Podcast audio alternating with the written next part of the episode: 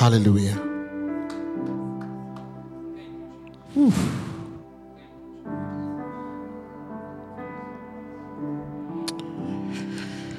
Oh, thank God. Maybe seated. Thank you guys. Great job, worship team. We'll be back. Just, just a short little. Good evening, everyone. Try that again. Good evening, everyone. Glad you're in church tonight, and I pray that you may be blessed in the time that we spend in the next few minutes. I don't intend to speak for too long. We'll speak a little bit, then we're going to end the night in a combination of prayer and worship, if that's okay, Pastor. Um, hmm. How many were here last night? Were able to attend last night? Let me see by the show of your hands. Praise the Lord. Always like to begin with a question What did you learn yesterday? What did the Lord speak to you? Let me get two or three people to, to share what God revealed to them. What did you learn last night? What did the Lord say to you? Anybody at all? Say loud. Let's hear it. The treasures of God are hidden. Amen. God is a, He doesn't hide them f- from you, He hides them for you. You know, in the book of Revelation, He talks about, I will cause you to eat of the hidden manna. Amen. The hidden manna is the manna that was found in the Ark of the Covenant beyond the veil. What the Lord instructed Moses and Aaron to do was to put inside the ark that represented God's presence the rod of Aaron, amen, you know, a replica of the Ten Commandments, and a, a little basin of manna. That is called the hidden manna. It's a hidden food that is hidden, yeah, that you only find in the presence of God. So the, the things of the Lord that are precious, they are accessed in the place of hiddenness. You have to go there to get it. You have to get alone with the Lord. You have to enjoy fellowship and intimacy with God. The Bible says that secrets of the Lord are with them that fear him, and to them he shows them his covenant. Amen. What else did we learn? What's that? Practice quiet time, amen. Practice the time that cultivates the presence of God in your life. And it's not a place where you go in twos or threes, it's a place where you go one on one with God. I just heard from a brother in uh, Houston where I was a couple weeks ago, and he just says, Felix, I did as you told me, and I prepared a place to get alone with the Lord. And he's been having beautiful encounters with the Lord in his morning time alone with God. All of that has always been available. You have a place in your house for a TV, you can have a place in your house to meet with God. Amen. If you have a place for other things where you dump your dirty laundry, amen, you can make a place where you can meet alone with, God, with the Lord. Please, please, please, please take this seriously. Spend time alone with the Lord. I grew up in a generation that was encouraged to have quiet time. Amen. And it's in quiet time that the Lord speaks to you. It's in quiet time that you learn to hear the voice of God. Amen. For you guys that are worshipers, it's that worship you do alone when nobody else is there, the band is not there. That's what enables you to eavesdrop on the sound that is taking place in heaven. When you cultivate a private worship time, you'll be amazed at the things that the Lord will begin to reveal, and new songs will begin to come out of you, flow like a river. Let me take one more. What did we learn from yesterday? One more.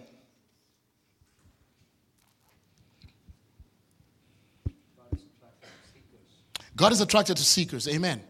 You know, when you look at uh, the people that we love in Scripture, they spend a lot of time in solitude with the Lord. Amen. I'm going to speak of one of them tonight, maybe one or two, and you'll find that the encounters they had with God, there was nobody else that was there. It was a man alone with the Lord. With Jacob, he sent his family across the river Jabbok, and he stayed on one part all by himself all night, one man by himself. And it was there that he had an encounter with the Lord. But seeking sometimes means you pull away from the crowd to get into solitude with God. God is always drawn to a true seeker.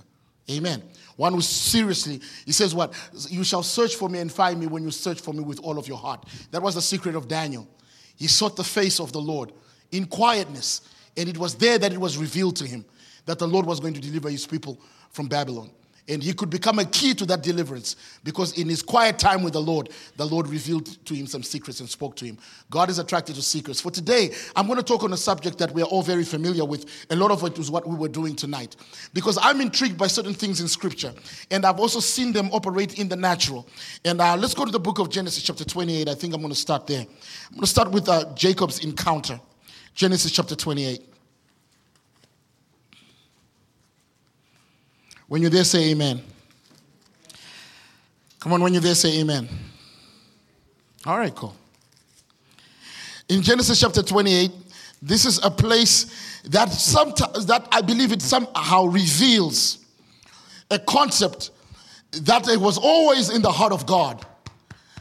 But it took centuries for that truth to unfold. And that truth is hidden in one little um, situation that happened here. Let me see if we can find it.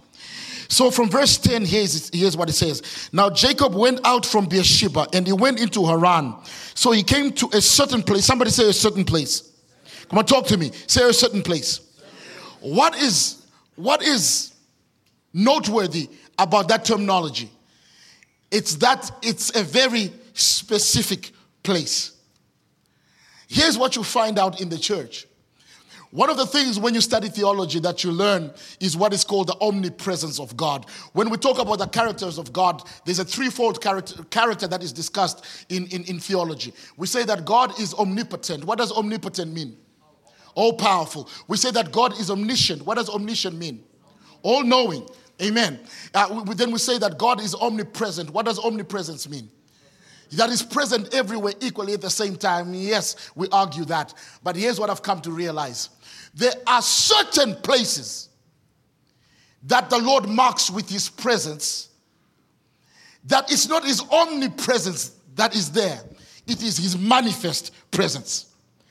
And so when we study places of encounter, God met with his people in certain or in specific places. I'm speaking to you as Zion today in a prophetic thing that the Lord gave me as I was in this front row. When you saw me pull out my notebook, I, I believe the Lord was speaking to me.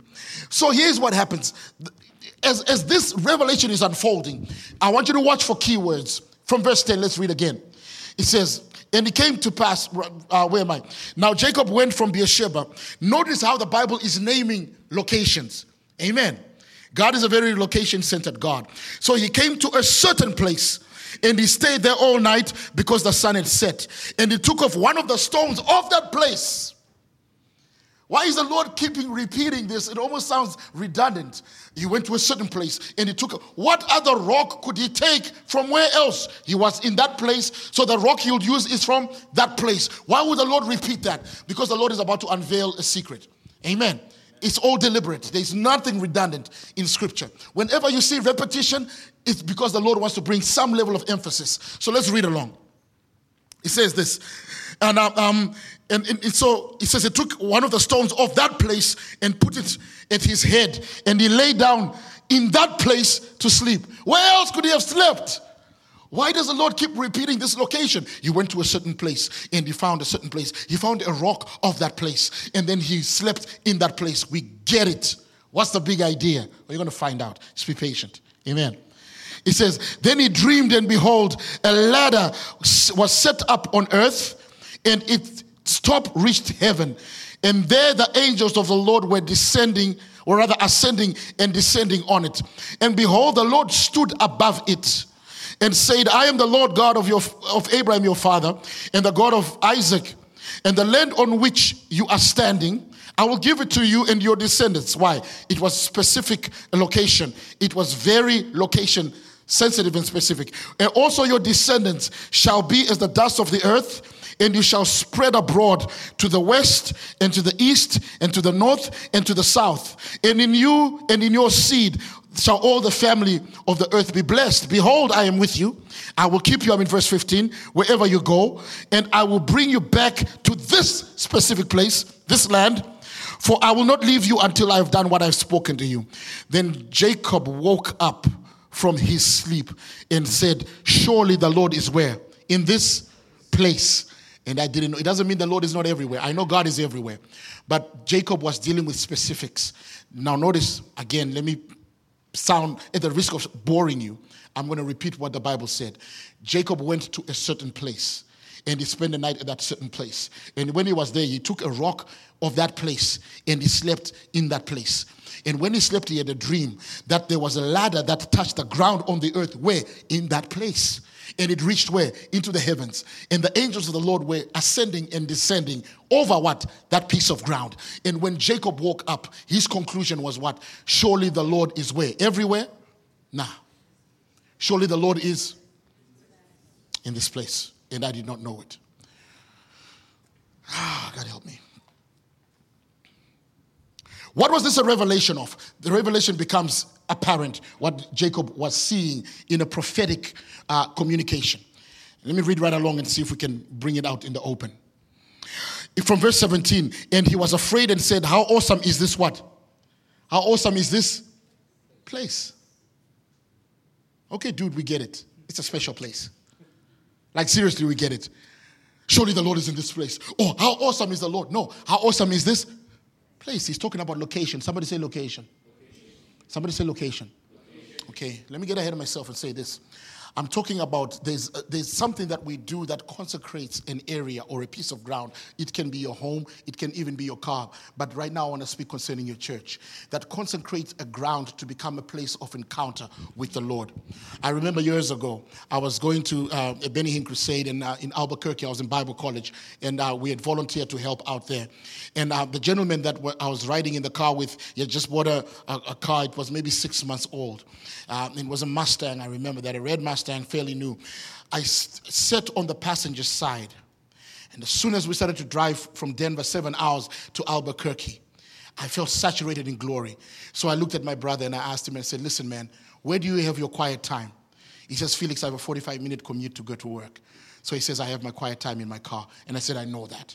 He says, How do you know that? Because what I could conclude was what? Surely the Lord is in this place. place. I could sense the presence of God in that place. Sometimes I'll go into a home and I'll have an open heaven experience like I had in your home. Brother, I hardly slept in your home, by the way, just to let you know. I was up most of the night tonight, and even in the afternoon when I went to nap, I was in the presence of God the whole time I was there. And I could also conclude, surely the Lord is what?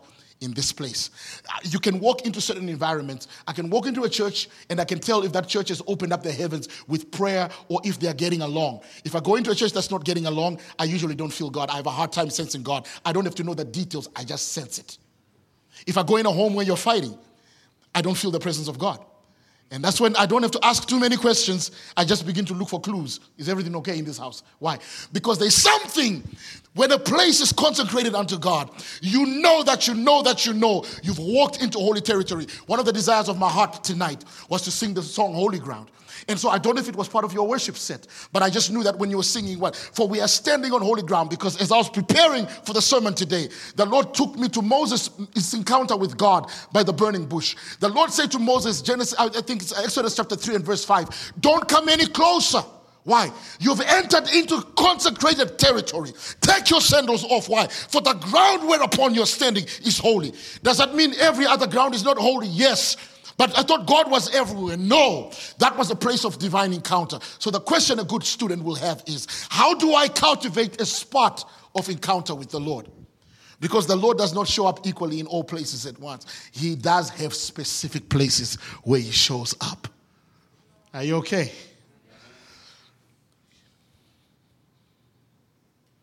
How do I prepare a place in my home for God's glory to come in and reside? Parents, let me tell you a secret. I don't care how much you speak to your youngsters and your kids, I don't care how much you preach to them. What will enable them to walk this walk with God is a personal encounter with God. So sometimes the best thing you can do is to facilitate an environment where they can feel God for themselves. I was at an IPC, uh, ICPF camp a number of years ago, and a youngster came up to me, a PK, a preacher's kid, a pastor's kid, and says, Pastor Felix, I was raised in church. My dad is a very well known minister here. And I'll be honest with you, I don't know what you mean when you say the presence of God. I've never felt anything, I've never encountered anything. I'm not even really sure if God is alive. And he came into my room at almost midnight on Friday. And his heart was broken because he had been in an environment where other kids were worshiping God and he felt nothing, man. He says, I was there, I felt absolutely, I don't know what they were carrying on about. Some of them were irritating me because of their, you know, the, you know how ICPF camp kids can go loud and obnoxious. So he says, I was just, so he says this. I, I, I said, What do you want? He says, I want to know for myself that God is real. I said, Hold hands with me. We prayed in my room that night, and I just begged God. I said, Father, before this camp is over, Please, Father, if I'm, if I'm your son and I'm your servant, before this camp is over, let this young man know that the God we preach is not just some concept. He's not just a religious figure. He's not just a head of a religious movement. He is as real and more real than you. So we prayed for that young man. And I kept an eye out. Saturday, all day Saturday, I kept on asking the Lord. I said, Father, I know you're going to touch a lot of kids tonight, but I'm making a petition for one youngster. This pastor's kid needs to know that the God he hears preached in his church is not just some concept of some backward people that, that are not intellectually inclined. Because if you're intellectual, how can you believe in that garbage? Like some of these, uh, you know, teachers are telling their, your kids in these liberal arts colleges. So anyway, we just kept on trusting God. That night, I just remember we preached, I preached the best way I could. But during the during the, the freedom hour, which is the time of worship, all of a sudden I saw a very tall kid jumping higher than everybody else, oh, screaming and jumping. The kid was already tall, he did not need to jump that high, but he was going for it and shooting up like this. And, uh, and God is real, God is real, God is real. And that's what we're looking for because that's an argument nobody can ever take away from that kid. I can try and intellectually convince him of the reality of God's existence and I can appeal to him in an, in an you, know, you know, apologists are wonderful people. I've just never seen them get a bunch of people saved. I've seen them wow us with how they can intelligently, you know, uh, defend the gospel. But I've never seen somebody saying, "Oh, I'm so I want Jesus." After I hear that, they just impress people because certain things they appeal to the intellect, but the touch of God is undeniable. Can a generation be changed? My youth group in Zimbabwe, which we call the anointed generation, my brother, they were changed in one night. One night on a Saturday night. We didn't know what was going to happen. We kept meeting, seeking God. Kept, and I kept, Father, please, I'm preaching to this kid. I don't know if they're getting it. I'm pre- I, I don't know if they get it. One Saturday night, as we worshiped the Lord with one voice, the Lord walked into that building and touched those kids. And those kids are in the ministry today. And one of them, is, his name is Taffy. Got a hold of me. Pastor Felix, what's up? I'm going to preach at an evangelistic meeting in Zimbabwe this weekend. Can you cover me in prayer? I said, boy, I've got you. And said, I'm also preaching in Dallas. Cover me in prayer. He says, Pastor, I've got you. This kid was like a man that did not know who God was. He got touched in a youth meeting on one Saturday night. And this is 20 years later and he's serving God in the ministry today. Ah. Surely the Lord is in this place and I did not know it.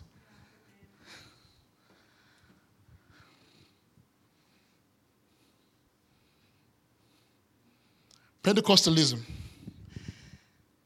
used to be more than a good religious argument, it used to be an experience.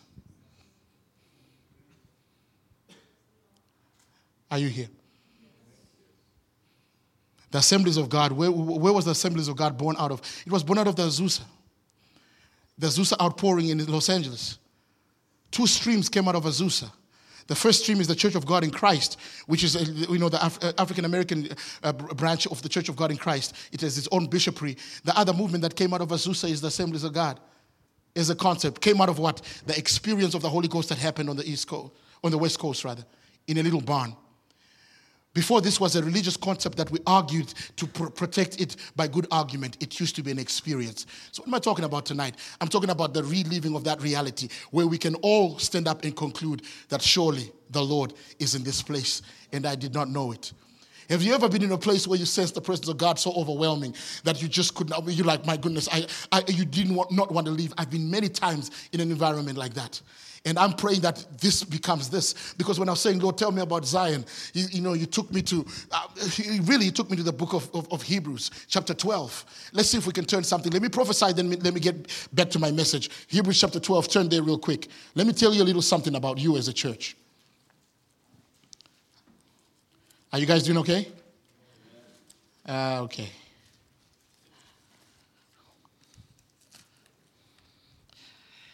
Thank you, Jesus.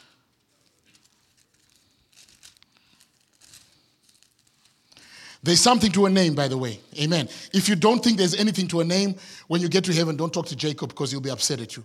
Jacob will tell you, listen, a name is powerful. Names are not inconsequential. That's why the Lord would not let Mary and Joseph name Jesus whatever they wanted. He told them what to name.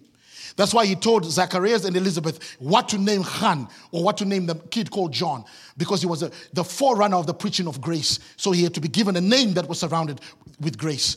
Even Samson was, was that name was given to Manoah by the angel that told him that you're going to have a son who shall be a deliverer, and you shall name his name Samson.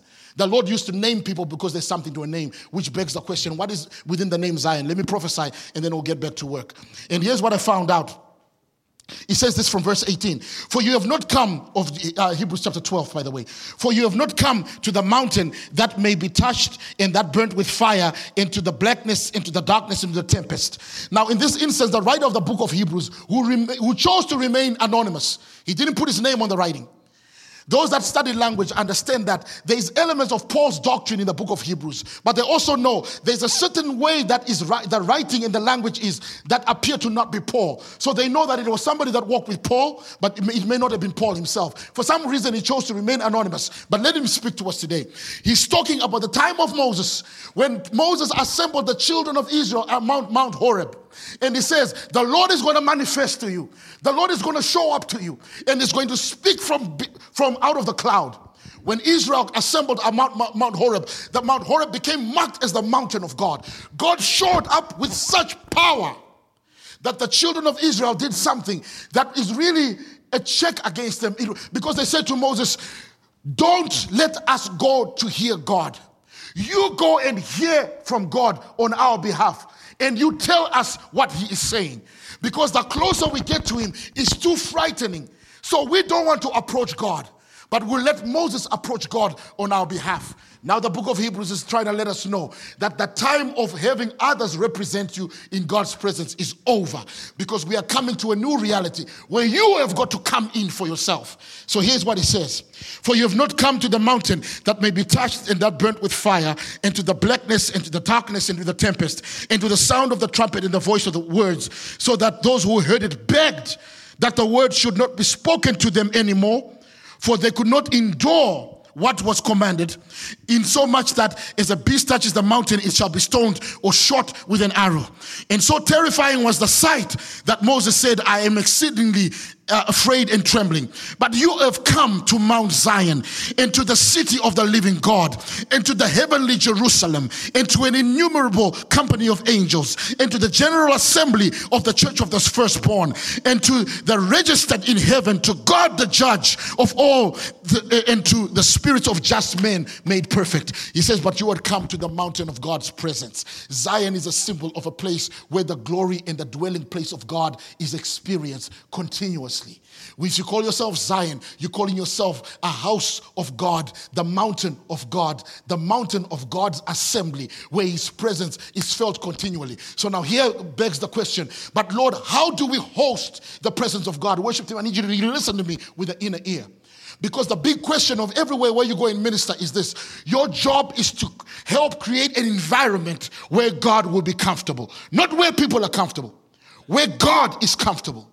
And there's prerequisites to understanding how that is done. How do you fulfill your prophetic calling, Zion? By becoming a house where God's presence feels at home. God help me. You are hosts of God's presence. So that those that drive in this property will have one conclusion surely the Lord is in this place.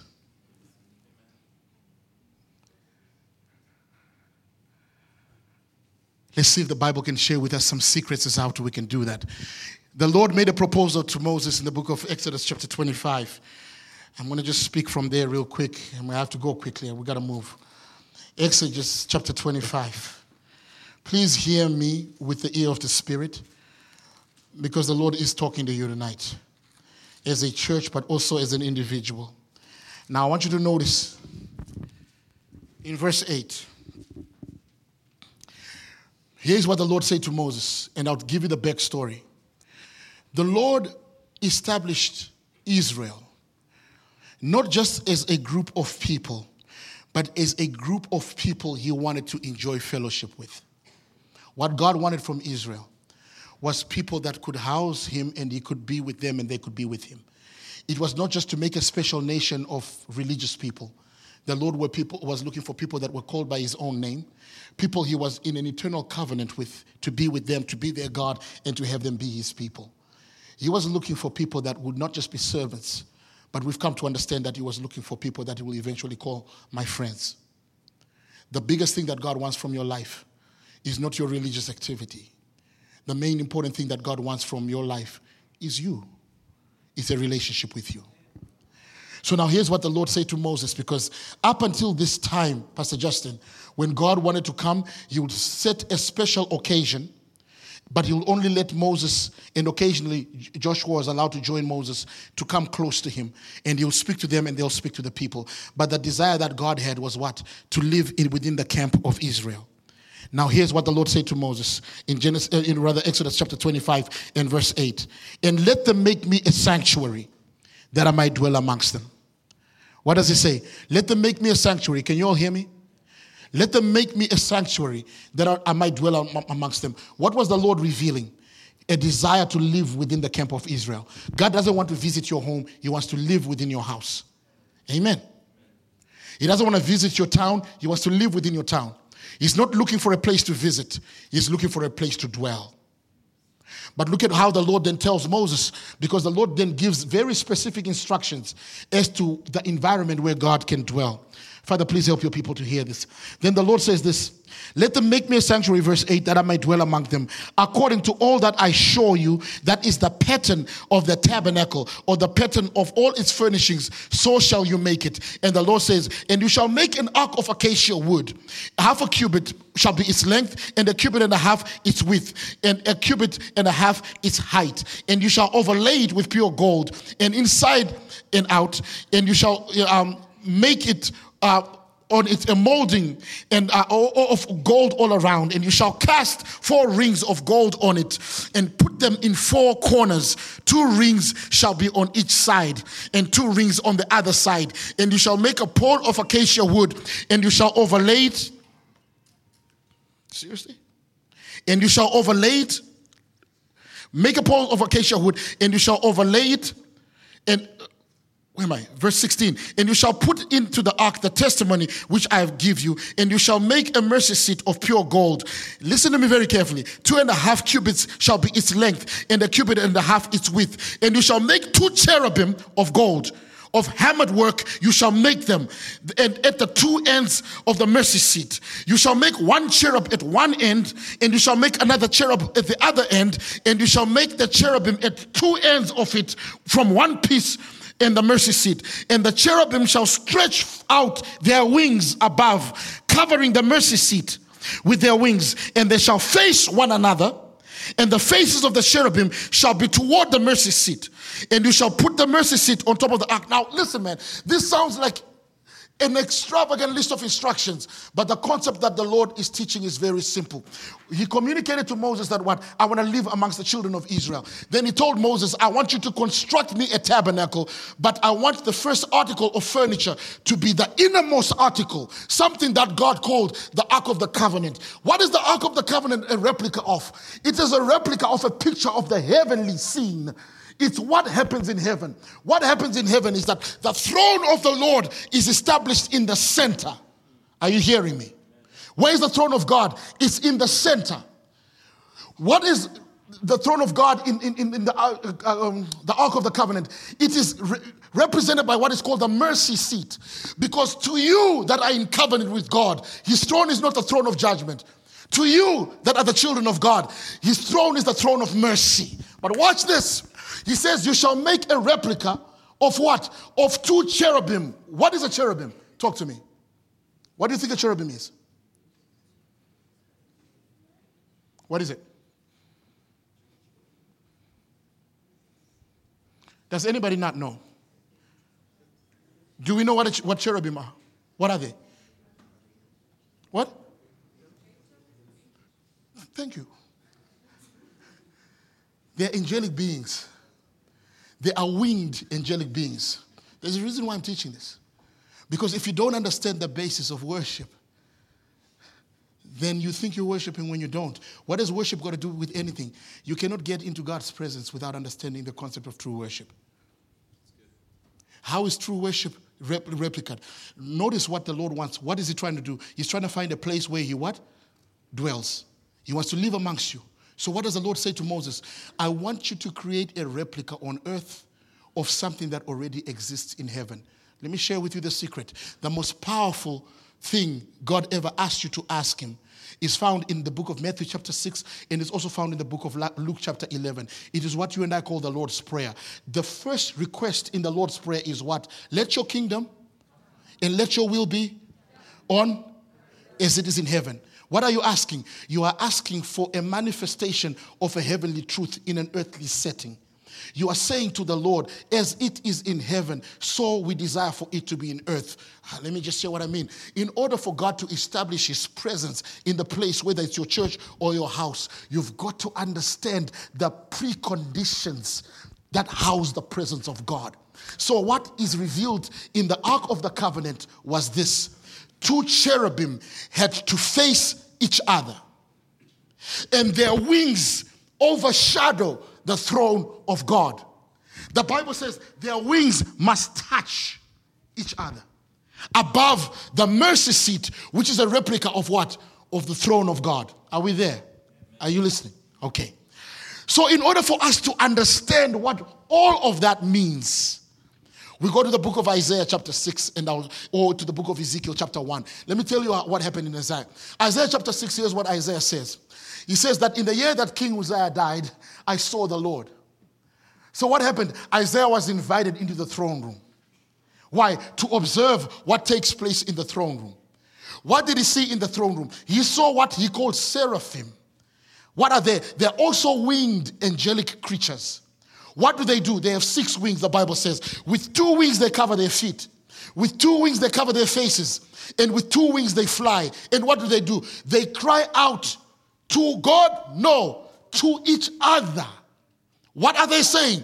Holy. And the other says, Holy is the Lord God Almighty. The other says, The whole earth, the other one says, is filled with His glory. The entire environment of the throne room of God is surrounded by winged creatures that fly above the throne, whose entire job is to tell the truth about him that sits upon the throne. And they declare this truth one to another. They cry out, Holy! Another one says, Holy is the Lord God Almighty. The other one says, The whole earth. The other one said, is full of his glory. The other shouts, Holy! And the other one says, Is the Lord God Almighty. What are they? They are in complete agreement about the character of him that sits upon the throne. Well, let me share with you the secret that the Lord was showing Moses. He says, Let two cherubim face each other. Let their wings overshadow the throne or the mercy seat. And let both their eyes be fixed on the mercy seat. Meaning what? That heaven, God help me, heaven has in its environment creatures whose job is to be in relationship one with another joined in unity in their worship of him that sits upon the throne. The angels could not face away from each other. The angels had to what? Face each other. Let me tell you, here's why Satan was demoted, why Satan fell out of heaven. According to Ezekiel chapter 28 from verse 14, it says what? Let me, let's go there. Let me show you something. Ezekiel chapter uh, 28, turn there real quick. Are we doing okay? All right, cool. I know it's a little heavy, but I know you all can take it. The concept I'm actually sharing with you is very simple. And from, from verse 11. Moreover, the Lord came to me saying, Son, take up a lamentation against the king of Tyre. This is talking about the fall of Lucifer, the fall of Satan. He says, You were the seal of perfection full of wisdom and perfect in beauty. You were in Eden, the garden of God. Every precious stone was your covering the sardius, the topaz, the diamond, the beryl, the onyx, the jasper, the sapphire, the turquoise, and the emerald with gold. The workmanship of your timbrels and pipes was prepared for you on the day you were created. Look at what he says to, to Satan, to Lucifer. You are the anointed cherub who covers. You were the anointed cherub who covers. What does that mean? He's saying you were one of those angelic hosts who covered the throne of God with what? With your worship. Why? Because uh, Isaiah let us know what happens before the throne is that angelic beings are in union and unity in their worship of him that sits upon the throne. When the devil turned away from the other hosts in worshiping God, he was demoted from heaven. And Jesus said, I saw Satan fall like lightning from heaven. Why? Because if you want to be in the environment of God's dwelling, you have to understand how to stand in unity in worship. You have to face each other as you worship God. What is interesting, if you do a study of this, of the, of the heavenly scene, you'll find that when Isaiah was invited to heaven, Isaiah was the only man that was found in heaven.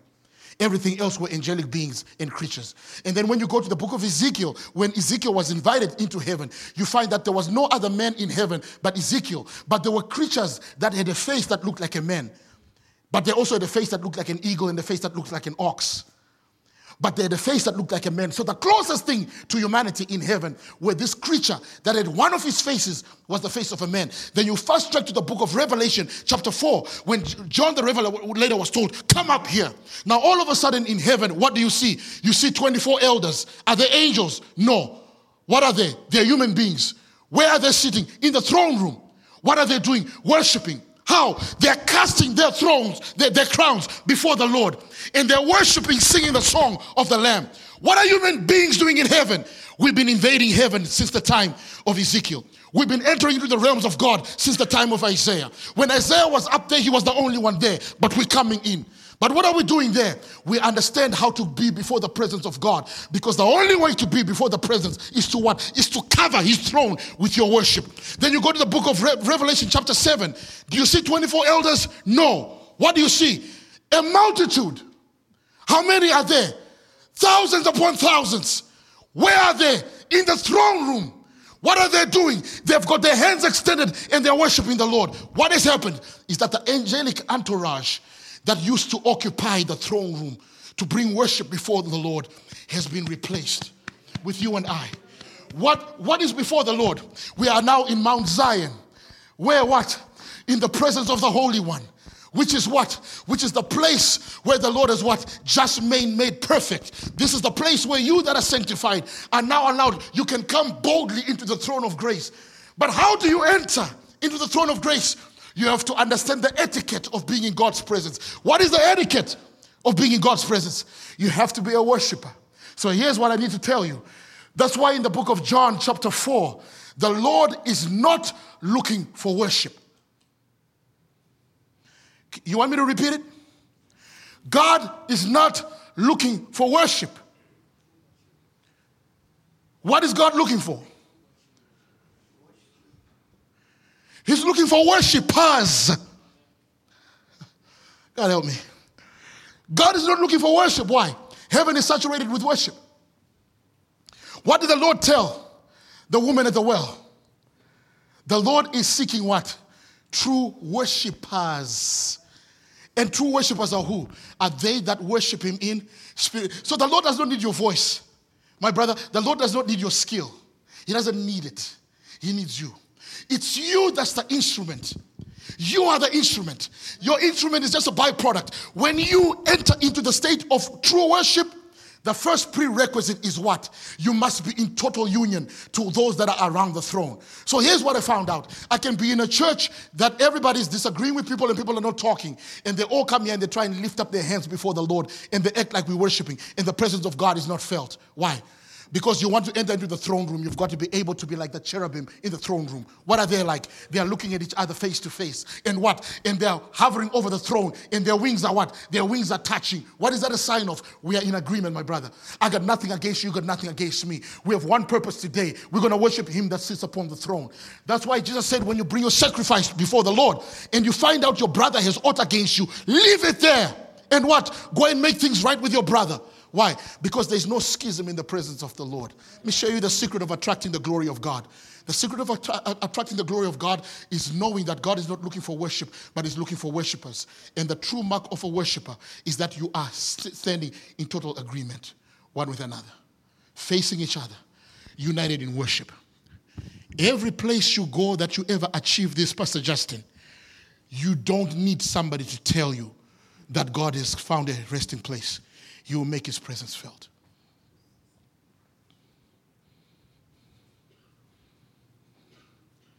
It's not your songs, Malayalis.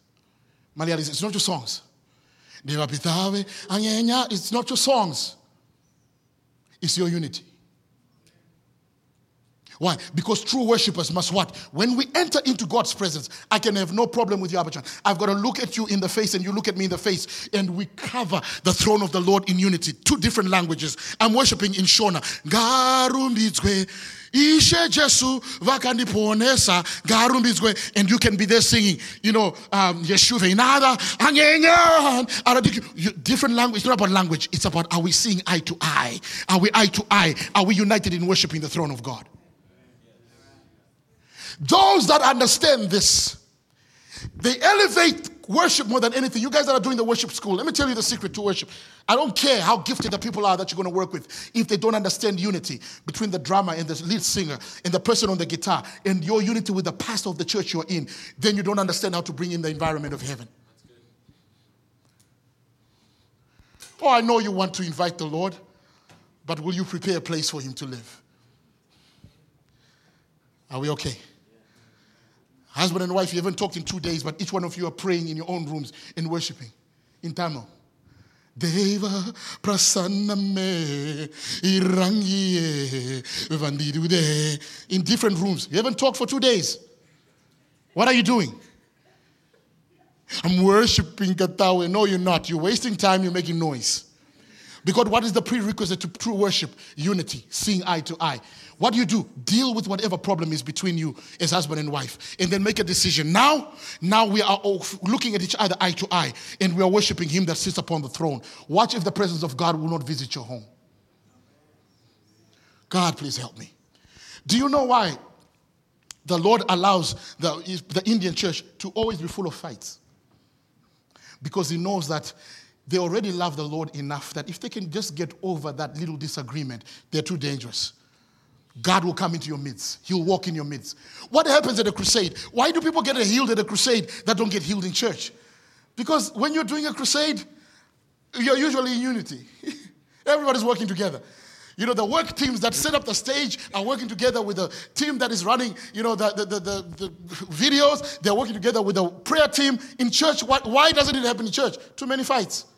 Uncle so and so is not talking to auntie so and so. Auntie so and so is like, hey, you didn't put my child on the stage, and so eh, blah blah. And the child on the stage has been messing around, he hasn't been living right, but he still wants to sing because you know I got a real good voice, you know, and I can hallelujah. We don't care about that. Why? Because God is not looking for worship, son. He's got angels that can sing better than you. What is the Lord looking for? For a true worshiper. What is a true worshiper? One that can look at my brother and have him look at me and say, Justin, I don't care where we disagree, my brother, but before we worship the Lord, I want you to know I'm with you and I need to know, are you with me? Are we one? And when you say we are one, Pastor Felix, then now we look at him that's upon the throne. And because we are what? We are now covering the throne of God with our worship. The angels have been demoted and you've been promoted to the place where Lucifer used to dwell. It is you now that offer the worship that creates the habitation of God. So, what then, then becomes the key? Your unity and your ability to be mature enough to be united is the key to true worship. What happens when you, are you guys okay?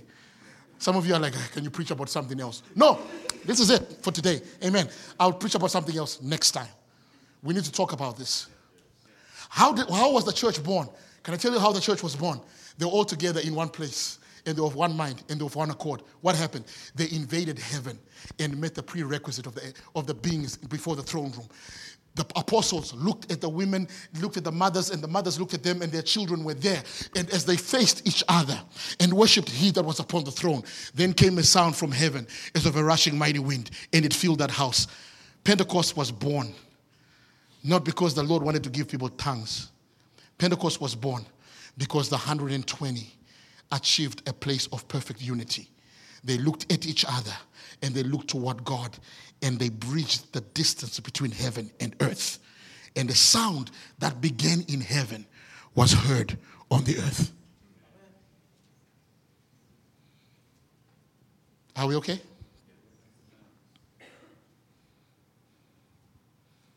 How does the enemy throw the curveball? He separates the generations. What? The older generation and the younger generation begin to fight. Why aren't you singing Malayalam songs? Well, because you raised us in Richardson.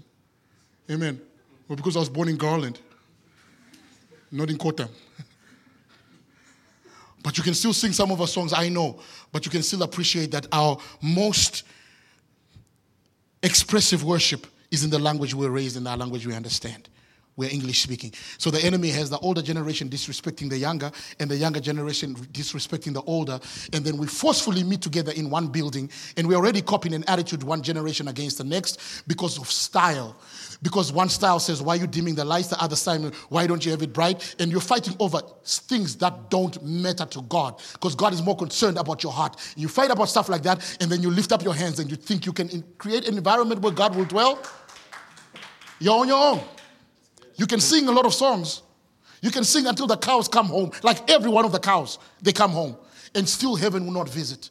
Because in order for you to visit heaven, you have to be able to see eye to eye, my brother, you and me, and we create a covering for the throne of God. The throne of God is left exposed wherever there's disunity. The throne of God is protected by worship, and the key to worship is oneness. What did Christ pray for his disciples? John chapter 17. Father, that they may be one, like you and I are one. I in you and me, you know, and you in me and them in me. Oneness. What was he praying for? Let them know the oneness that animates heaven. Father, they don't get it. They don't get how heaven is one. How the Father, Son, and the Holy Spirit are different personalities, but they're all one triune God. They don't understand our unity. Oh God, that you might make them one as you and I are one. Why? Because that's the secret of the dwelling place of God. It's unity. Are we okay? So parents, when you say, "Oh, my kids are so," you know, they're very disrespectful, very disrespectful. I'm very upset at them. Yeah, but don't let your being upset with them overlook the reason that you might have to also scale down and come to an understanding of what animates them. And you youngsters, I want you to also have an understanding of the heart of the older generation when they know the songs that they were raised with and they don't hear you singing those songs anymore. And but they associate their unity with God to some of those songs. They may feel like maybe you're losing something that was precious to them. But both generations must come to an understanding if you want the Lord to visit or you can have church without God. Do you know in the church in America right now, if God never showed up to church, there is not a single church that will stop opening its doors because we've been so used to operating without Him. Ah, if the Lord left churches this, this Sunday, tomorrow, the doors are not shutting. People will still meet because they're used to operating without God. How do you know you've touched something? Believe me, when you achieve the unity that I'm talking about, God, please help me you will just feel something. What is it? You feel the delight of heaven when it walks in amongst you. Because the Lord is not coming to endorse the younger, so you can say to the parents, See, God is with us. He doesn't care about what you think about yourself, He cares about His kingdom. Neither is He trying to, you know, I'm really going to pour my spirit in the Malayalam service. So these young English speakers can see, David is with us over there. He doesn't care about any of that. All He cares about is that you are united in worship. He's not out to try and make one group look better than the other. If you don't learn this lesson, here's what's going to happen you'll continue to have church here at Zion and you continue to try to convince your kids that God exists. And they'll continue to have doubts because they have not encountered Him for themselves. Whenever you go on a retreat, why do you get a greater visitation sometimes than when you stay at home? Because you are united in your travel to one location. You all leave your homes and your businesses, you travel to one location. The first day is usually difficult because everybody's still bringing their business from their work and their fight with their boss. What happens usually Saturday night at a retreat? The glory of God shows down. Is it because the Lord loves off locations to meet with you? No. It's because they create an environment that fosters greater unity. You're together in the morning for the morning session, you're together in the afternoon, your breakout sessions are together, your lunch you experience together, then you have service together. By the time you get into the evening, what have you come into? A greater sense of unity. And what happens when you achieve that? Heaven walks in on Saturday night and everybody talks about it was a glorious experience. The only thing you did differently was the quality of your unity. That's it. Are we okay?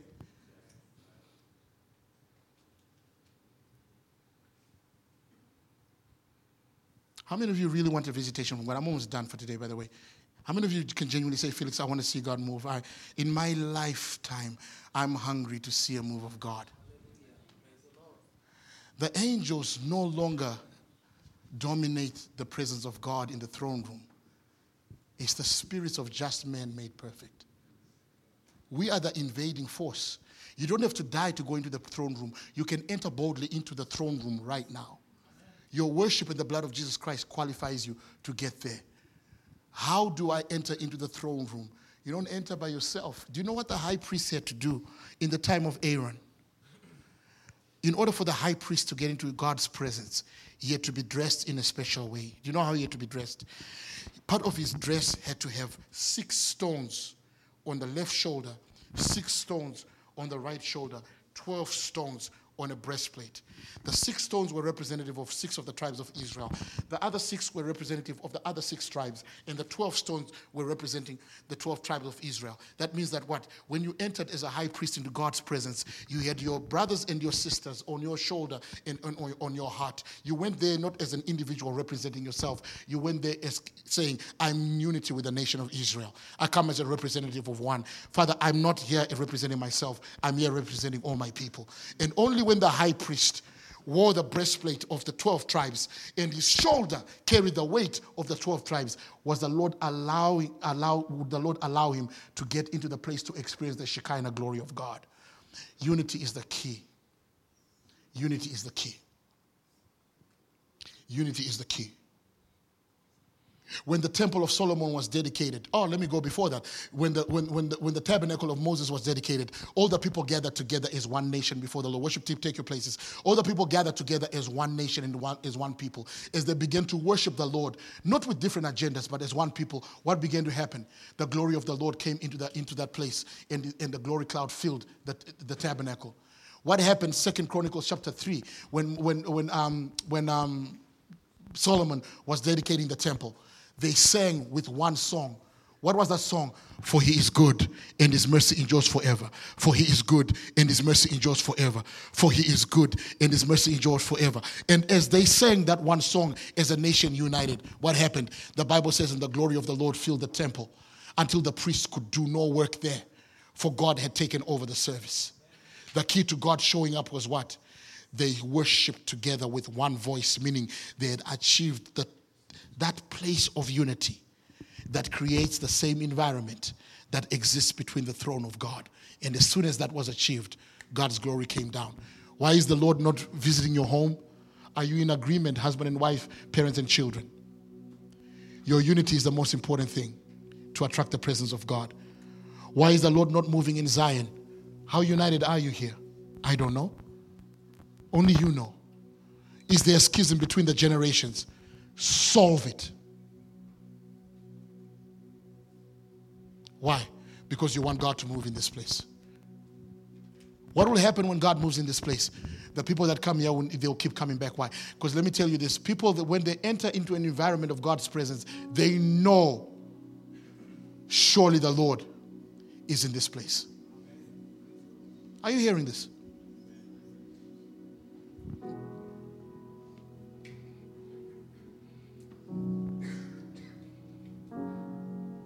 For some of you, there's a breakdown in relationship between brothers and sisters.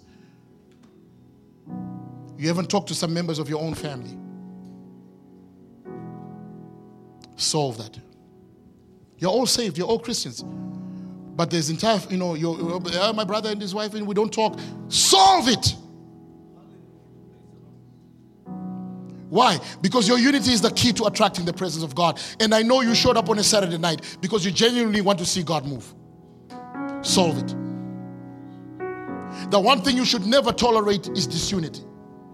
It means you shut everything down until unity is achieved again. Why? Because unity is the most important thing to God.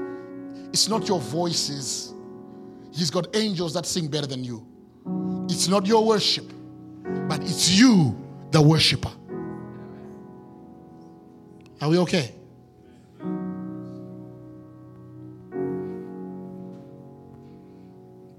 Let's all stand.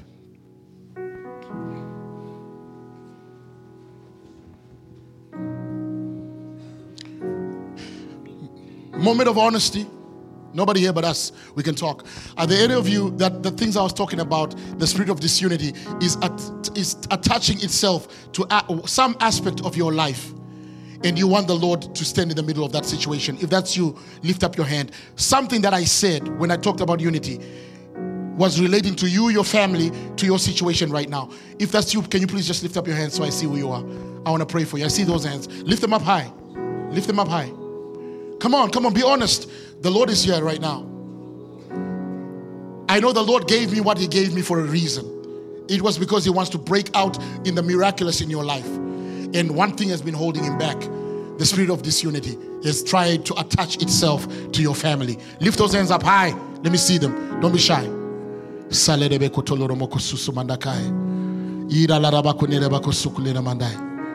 Father, you are the healer of the breach.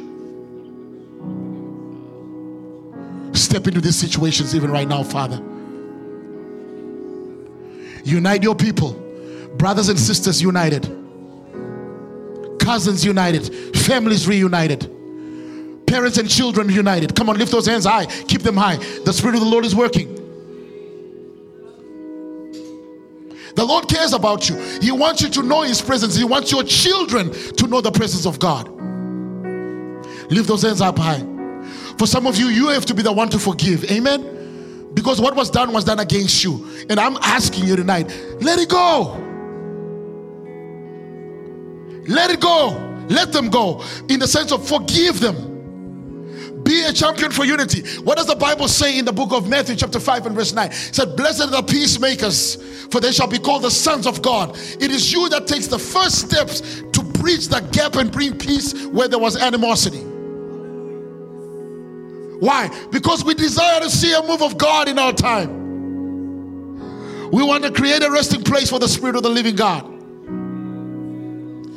So please let it go. Please forgive whoever it is, whatever they have done. Let your heart be cleansed of any schism, of any break of fellowship. May your heart be cleansed of it. Lift your hands up high. I to know what I'm praying for. Father, restore your presence. Ah, restore your glory, my God. Let your people know that you live. Let the youngsters grow up knowing the glory of the presence of the living God. May this church walk in unity, Father. May this be a residence of the glory and the spirit of the living God. Lift those hands up high. Father, right now, in the name of Jesus Christ, I thank you for intervening in every family represented here. I thank you for bringing healing, Father. The repairer of the breach the restorer of streets to dwell in. May the spirit of unity come upon your people even right now. Holy Ghost, bind us together with cords that cannot be broken. Bind us together with love.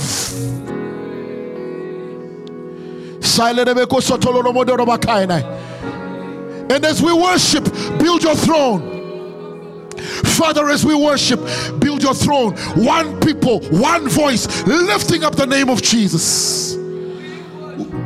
When we say hallelujah, may we sing it with one voice. It's the universal call to worship, the universal call to praise. We lift up hallelujah. My God, I feel your presence now. I feel you, Lord Jesus. I feel you in this house. I feel you. Father, I pray that every hand raised in every life may they receive a touch from your glory. Yes, sure. May they receive a touch of your glory.